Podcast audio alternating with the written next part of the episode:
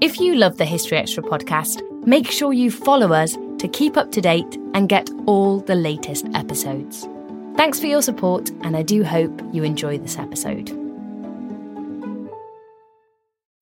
When you need mealtime inspiration, it's worth shopping Kroger, where you'll find over 30,000 mouthwatering choices that excite your inner foodie. And no matter what tasty choice you make, you'll enjoy our everyday low prices, plus extra ways to save, like digital coupons worth over $600 each week. You can also save up to $1 off per gallon at the pump with fuel points. More savings and more inspiring flavors make shopping Kroger worth it every time. Kroger, fresh for everyone. Fuel restrictions apply. Hello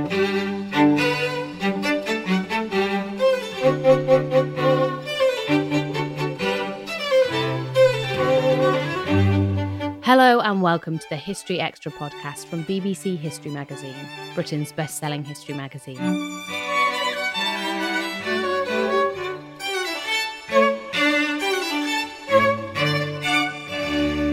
I'm Ellie Cawthorne. Today's podcast is with the medical historian and journalist Mark Honigsbaum about his book, The Pandemic Century, which charts how the world has been shaped by outbreaks of infectious diseases over the past hundred years, starting with the Spanish flu. The book was originally released in 2019, but Mark has recently updated it with a new chapter and an epilogue addressing the coronavirus pandemic. Our production editor, Spencer Mizzen, called him to find out more. Mark, one of my main takeaways from reading the uh, updated edition of your book is that the world should have seen uh, COVID 19 coming. I mean, would you say that's a fair assessment? Uh, yes, absolutely. So, so what I try to explain, well, first, what I try to lay out in the the original uh, hardback edition of the Pandemic Century that came out in 2019, that uh, pandemics have always occurred in history. So it's erasing certainty that there would be new pandemics. But in particular, I tried to look at uh, the last century of pandemic outbreaks, beginning with the Spanish influenza in 1918 and following those outbreaks all the way through to Ebola in 2014 and Zika in 2016. And um, what was clear even then was that um, these events were becoming more frequent uh, the nearer we approached, you know, the present day. And in addition, there were plenty of people warning, um, you know, that we had to prepare. Um, so what I did when uh, after COVID struck was I went back and took a closer look at some of the the groups, such as um, uh, well, Bill Gates was one of them, but also John Hopkins Center for Health Security, uh, who ran a pandemic simulation exercise in New York in uh, October 2019 where they specifically modeled uh, an outbreak on a coronavirus. The only difference was in their simulation, the outbreak starts on a farm in Brazil rather than in a city in China. So, so why um, has COVID nineteen apparently taken the world by by surprise? I mean, can we put it down to complacency? Yeah, I mean, I think there there are a number of factors, of which complacency, um, this this theme of hubris, which I explain, which I uh, explore in the book. Um, so th- there are lots of interlocking factors, but I think the main thing that this pandemic uh, illustrates is one of the main themes that uh, I try to get at in my book, and that is that um, scientific knowledge of infectious diseases um, of course, has allowed us to control and, in some cases, uh, eradicate infectious disease. So it's been a great boon to humankind. Thanks to science, we have vaccines and antibiotics um, and all sorts of interventions that we know will control and be effective against certain diseases. But as much as we know, there's always a lot that is hidden from us and from science itself. Uh, and sometimes the, those things that, that are hidden can be because we only have partial, we don't have fully understand all the aspects of a specific disease that we may have seen before. Or in this case, it can be that we just don't know about something because it's completely unknown. Um, so um, before COVID struck the World Health or with the World Health Organization, who had kind of got their fingers burnt uh, they've been widely criticised when Ebola erupted in West Africa that they didn't seem to think that Ebola could pose a threat to West Africa because all the previous Ebola epidemics have been in Central Africa in these remote forested regions. They then they then made a collective effort to try and think out of the box, um, and they came up with this new category, disease X, which would designate uh, a pathogen that was completely unknown to science but was a theoretical possibility, and that's what COVID is, or, or to give it its proper scientific name SARS-CoV-2.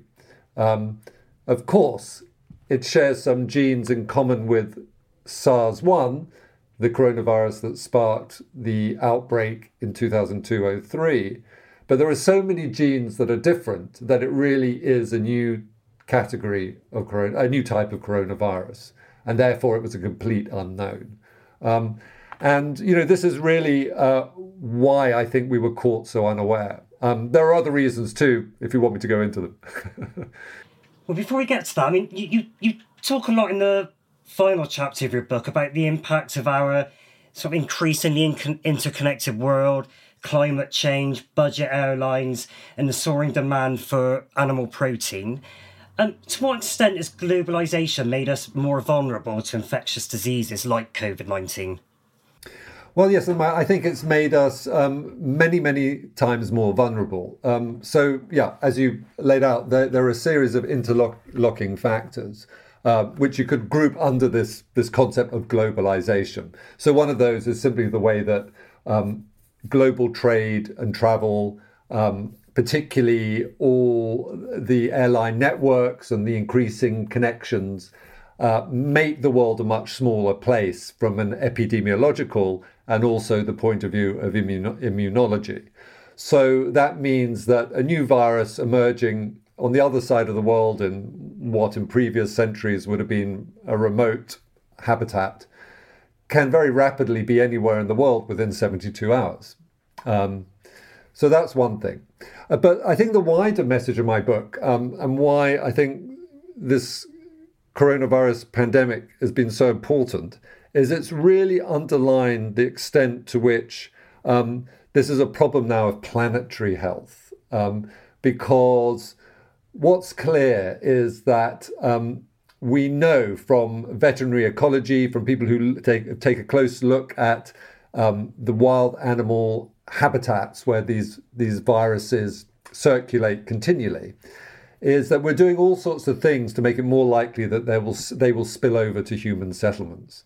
One of those things is that we um, increasingly encroach on those habitats uh, for timber or for precious minerals, or indeed, um, uh, people in southern China and also across Asia and parts of Africa rely on these, what are known in quotes as exotic sources of animal protein.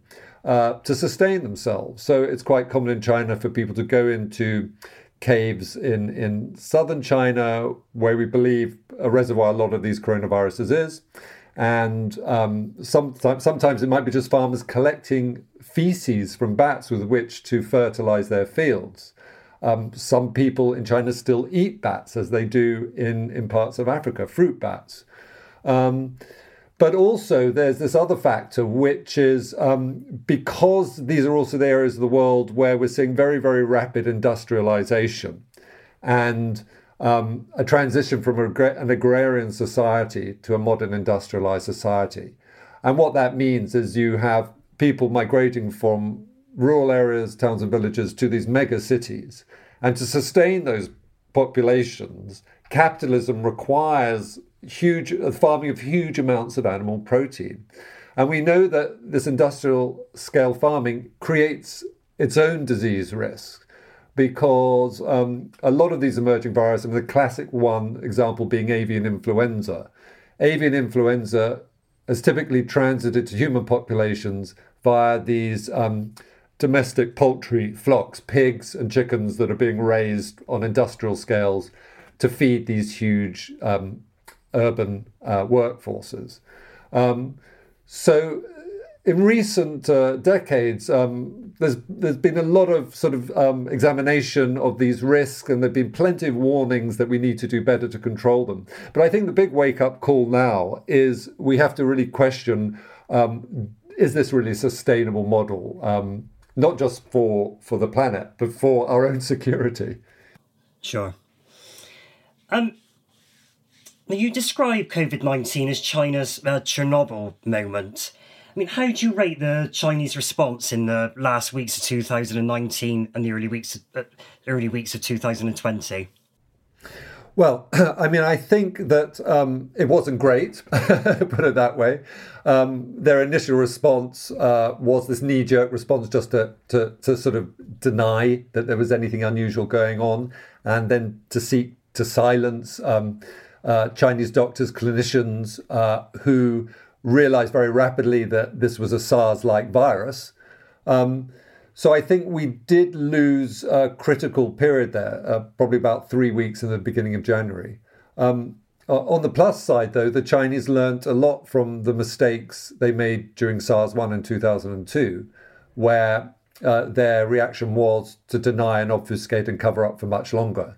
Um, and the main thing they learned was that it was important to share information, so what we saw at the same time was um, scientists at Wuhan Institute of Technology, but also in Beijing, rapidly sequenced the new coronavirus and published that entire sequence online, made it available to the WHO and made it available to other scientists all around the world so that they could see that this was a new virus. Um, and I think it's at that point that we have to ask very hard questions of um, our own scientists in Britain and other countries who are modeling this virus and its epidemiology, and also the politicians who we really depend on to prepare for these, um, you know, once in a century, or well, not even once in a century, they're happening more often than that, but to prepare for these risks, which we know uh, can really pre- pre- present catastrophic situ- crises for our societies. So, how would you rate their response? I mean, is it too early to do that, or do you think you know we we can pass judgment now? Well, I, think what's, I mean, one of the, the biggest ironies for me uh, as a historian of pandemics, uh, so one of the, the, pandemics that I've spent more time than any other um, studying as a historian and trying to understand is the 1918 to 1919 Spanish influenza pandemic. Um, and what's clear is that um, the British government, but also um, the US, most governments' pandemic plans were modeled on an influenza pandemic. Um, and in particular, 1918 as the worst case scenario of a truly catastrophic pandemic event. Um, so the problem was that we were modeling our response to COVID based on a very different pathogen. So both influenza and COVID are respiratory uh, diseases, but they don't spread in the same way. And it, the, the most important thing we I don't think we fully realized was that, first of all, COVID has a much longer incubation time, uh, 14 days. Influenza is a very short incubation period, two to four days. Um, and also, we now know that there were a high number of asymptomatic infections. What that meant was that a lot of the way that COVID was spreading was invisible to science. Um, and, and also because of the assumption that it was, it was kind of like influenza, um, once we thought COVID was in Europe or in the United Kingdom, I think the reaction was, oh, well, it's here, there's nothing we can do. Because based on the experience of influenza, once you actually know it's here, it's too late because it's got such a short incubation period it's always very already very widespread. That wasn't the case with COVID. We now know that um, better testing and you know tracing and tracking of those infectious contacts could have closed down or, or controlled the infection chains in a way that may have prevented us having to stop the whole economy for the sake of uh, avoiding a surge uh, on the NHS. Now, you write that coronavirus research has been a victim of boom and bust funding, and, uh, and scientists have been advised to steer clear of it um, in recent times. I just wonder if you could go into that a little bit, just explain why that's the case. Well, yeah. So you only have to think about the the most well known coronavirus, which is the common cold. So uh, if you go back to the early 70s, there there was a lot of research on the co- common cold, particularly in this country, where a big effort was made to see if we could develop a vaccine against it. That went on for a while, but um, uh, basically was a failure. Uh, and uh, after that, um, we didn't actually discover a new coronavirus until SARS came along. Um, you know, so corona, so coronaviruses were considered, uh, quotes, the Cinderellas of the virus world. Um, something that you know it might be interesting to look at late at night, but not something you should waste your waking hours on, uh, particularly if you're a scientist trying to build a research career. Um, and the main thing is there, there wasn't funding for that research. Um, that changed a little bit when SARS emerged, and um, we realized that you know there was this new type of coronavirus uh, that did present uh, an epidemic threat and possibly a pandemic threat. Um, uh, and so what it, what happened was there was a brief surge in funding, but this pattern we see this throughout uh, the recent run of epidemics. It's what I call the cycle of panic and neglect. So there's always a big panic and a lot of interest when this new uh, pathogen is identified, and we're all trying to understand, you know, what it is, how, how dangerous it is, and importantly, how to control it. But once the epidemic ends for whatever reasons, then that interest wanes, or we switch our attention to the next immediate pressing uh, infectious disease threat. Um, and that's when the neglect sets in, and you see the funding, um, the, the funding available to researchers fall. Uh, so we really need to break that cycle, and there are organisations who've been trying to do that. Um, you also write that uh, Spanish influenza, Spanish flu, made curious, curiously little impact on the collective consciousness of society. Now, given that it killed so many people, why do you think that was the case? Well, first of all, at the time, uh, few people realised the, the degree to which um, it did kill a lot of people. Uh, and that's because we didn't have um, teams of disease modelers like Neil Ferguson in Imperial College or, or any of these other centres around the world, um, you know, modelling the, the this this this mystical number, the R naught, right? Uh, and you know, newspapers weren't um, telling people every day, you know, which direction the R naught was moving. Um, at the height of the second wave of the pandemic, if you subscribe to the Times or another newspaper, you could see that the the names of the influenza dead in the obituary pages crowded out the names of the fallen of Flanders and other killing fields in northern France. Uh, but even after the pandemic was over, uh, it wasn't realized the scale of the, the world, the scale of the global mortal, mortality wasn't realized until many decades afterwards when um, epidemiologists, statisticians went back and recalculated these figures. Uh, but the, the other key reason was there were two really. So um, you could um, you could be uh, in Britain and your neighbor next door could be ill with influenza or have died a horrible death, and you may not have realized because um, there were not public, you weren't being bombarded by public health messages.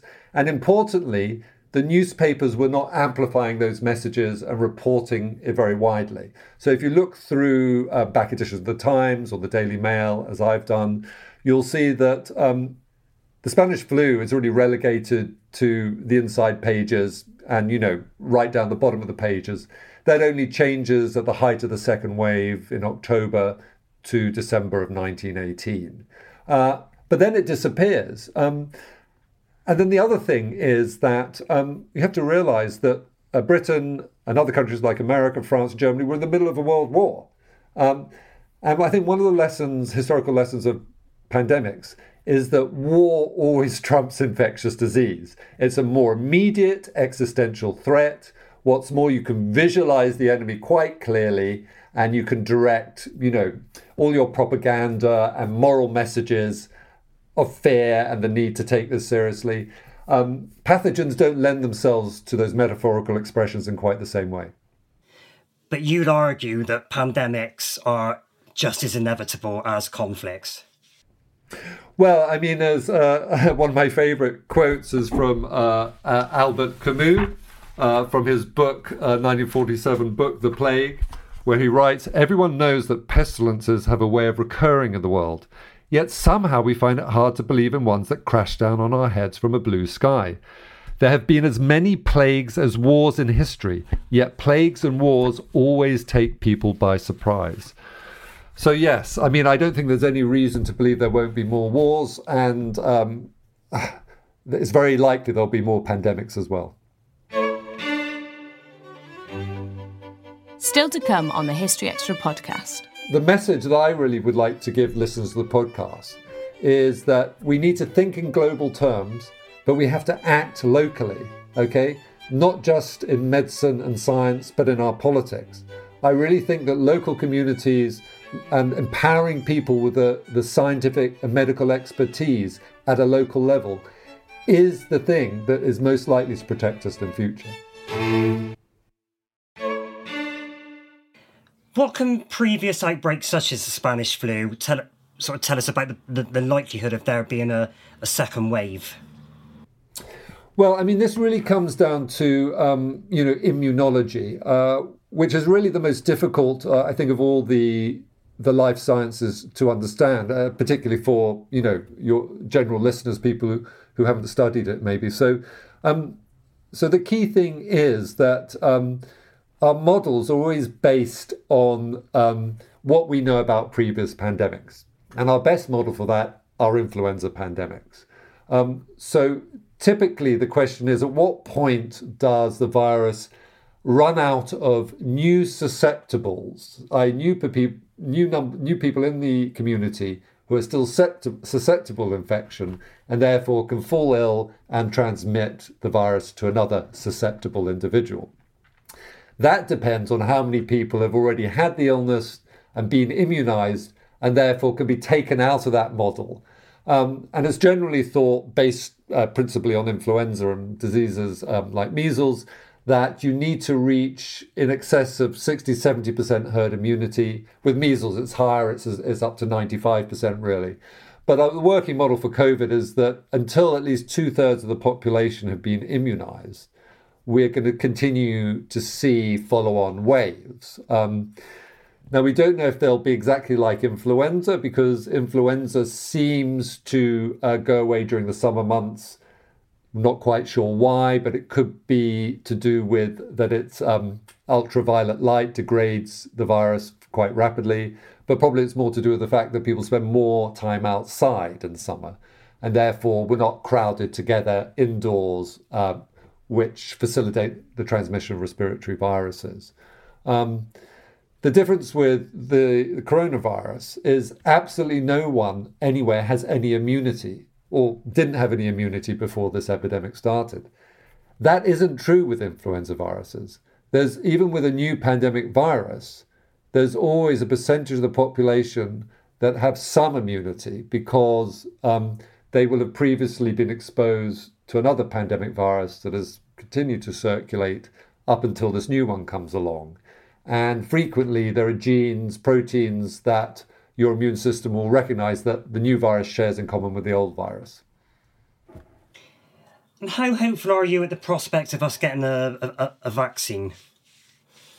Well, um, I, I, really don't think we should be counting on a vaccine. Um, yeah, uh, I mean, I think you know we've heard lots of positive noises, but then when you actually read the small print of the studies, there seem to be all sorts of questions about um, the degree to which a particular vaccine candidate produces what they call neutralizing antibodies and can actually prevent um, the the pathogen being uh, you know transmitted.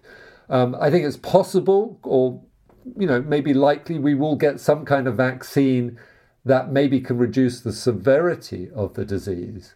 But I really think that the chance of a vaccine that actually pre- prevents transmission um, is, is, is quite a distant prospect at the moment.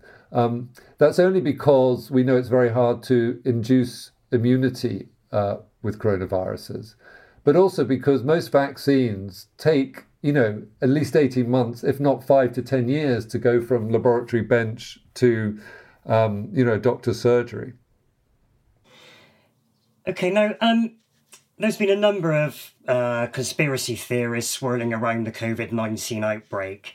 But as you write in the book, this is nothing new. Um, can you give us some examples of uh, conspiracy, conspiracy theories that arose off the back of previous pandemics?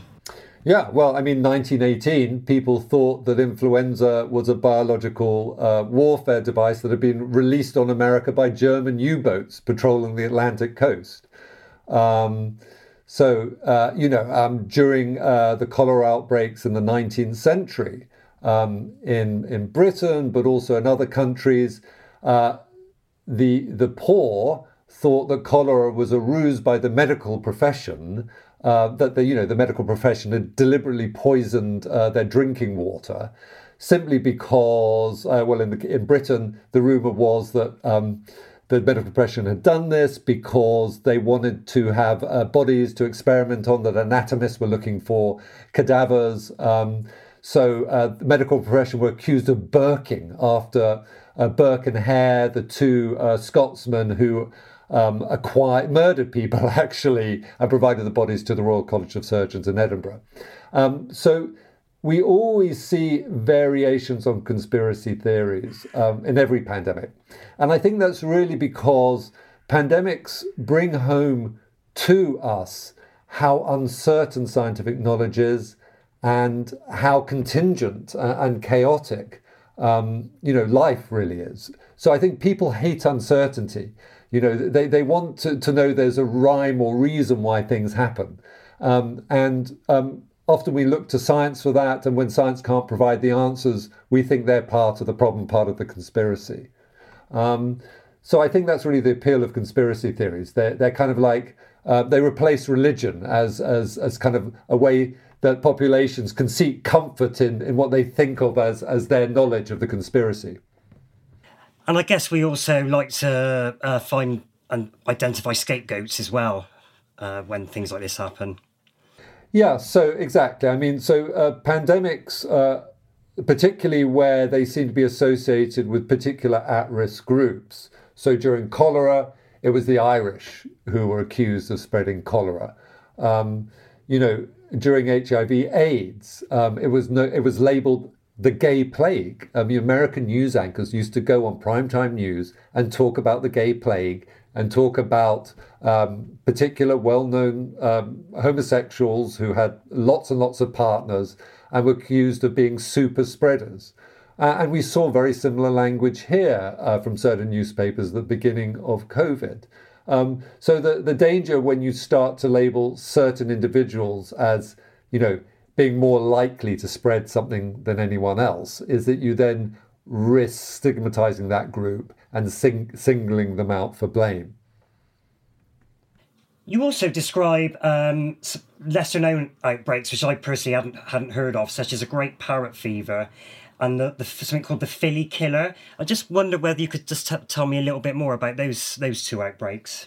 Yeah, so um, the, the, the great parrot fever pandemic of 1929 to 1930 is is really one of those forgotten pandemics. I mean, the Spanish flu is often called forgotten, but this really is uh, forgotten. There's been very little scholarship on it. Uh, but at the time, uh, it was, um, you know, a big event worldwide. It was picked up by all the tabloid newspapers. In particular, um, it was the William Hearst Group uh, in the United States. William Hearst, you know, who was the model for Orson Welles' as Citizen Kane. Uh, so in 1929, um, Hearst newspapers picked up on the story about an Argentine, Argentine theatrical troupe in Buenos Aires. Uh, where one of the actors had brought a pet parrot onto the stage. Uh, it was an operetta. Um, they had like a sort of, uh, you know, uh, a seafaring captain type with a parrot. Uh, and what happened was, um, after this performance, uh, the lead actor and his leading lady and several m- members of the cast fell ill with uh, parrot fever and died. Um, very soon after that, uh, cases cropped up in Baltimore uh, and other cities on the East Coast. And then we started to see cases in Germany, in London. And pretty soon there were cases in something like uh, 12 countries worldwide.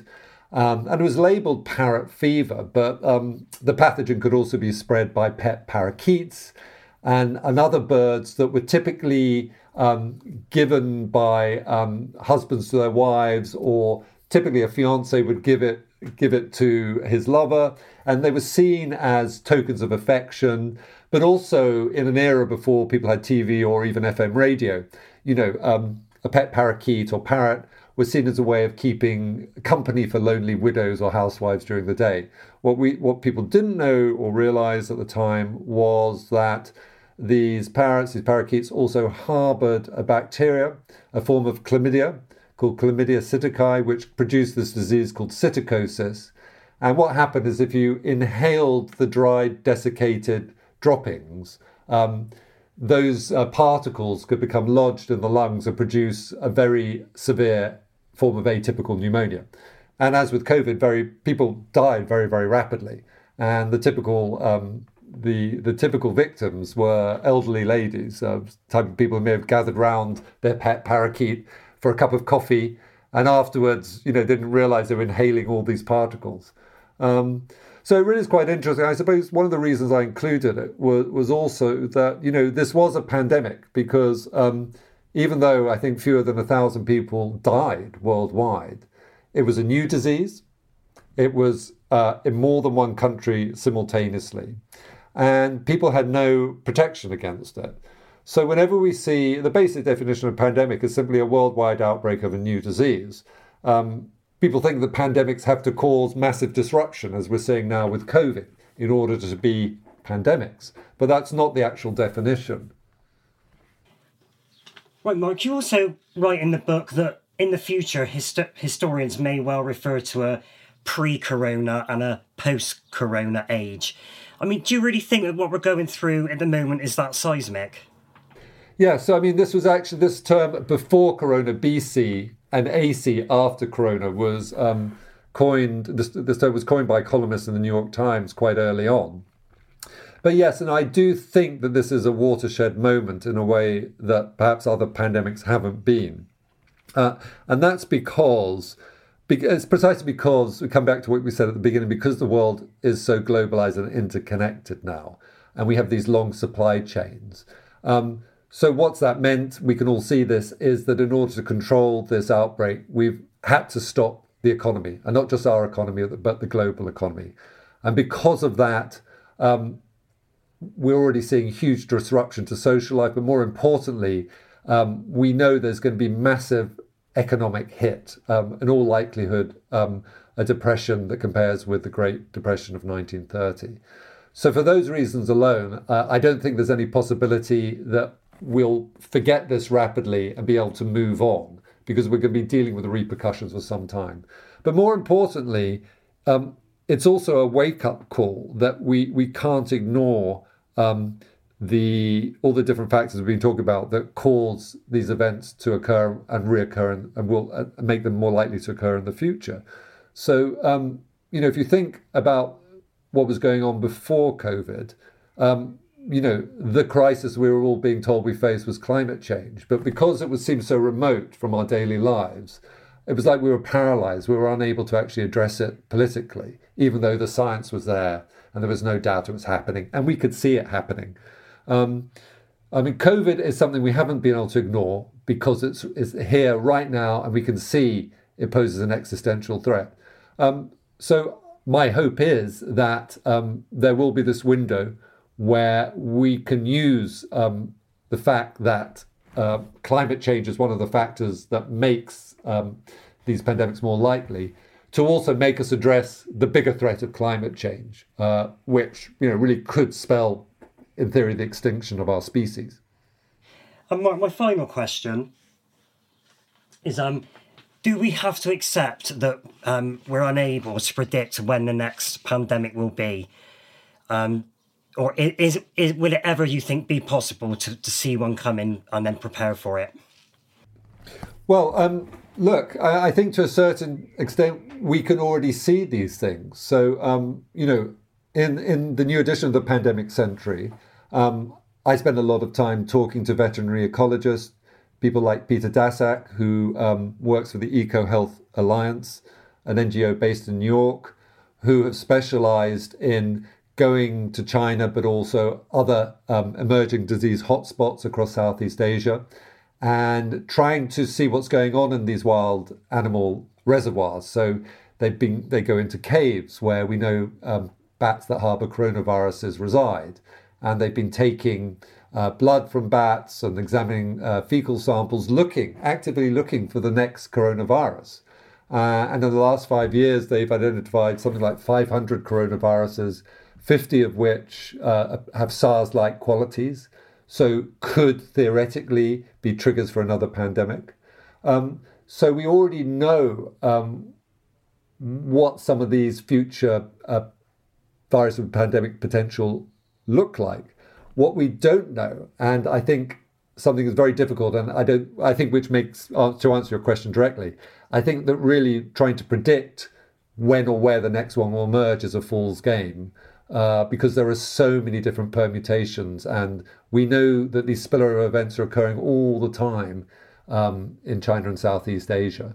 Uh, but it only takes one of these events to find the right person in the right network, if you like, to spread it more widely.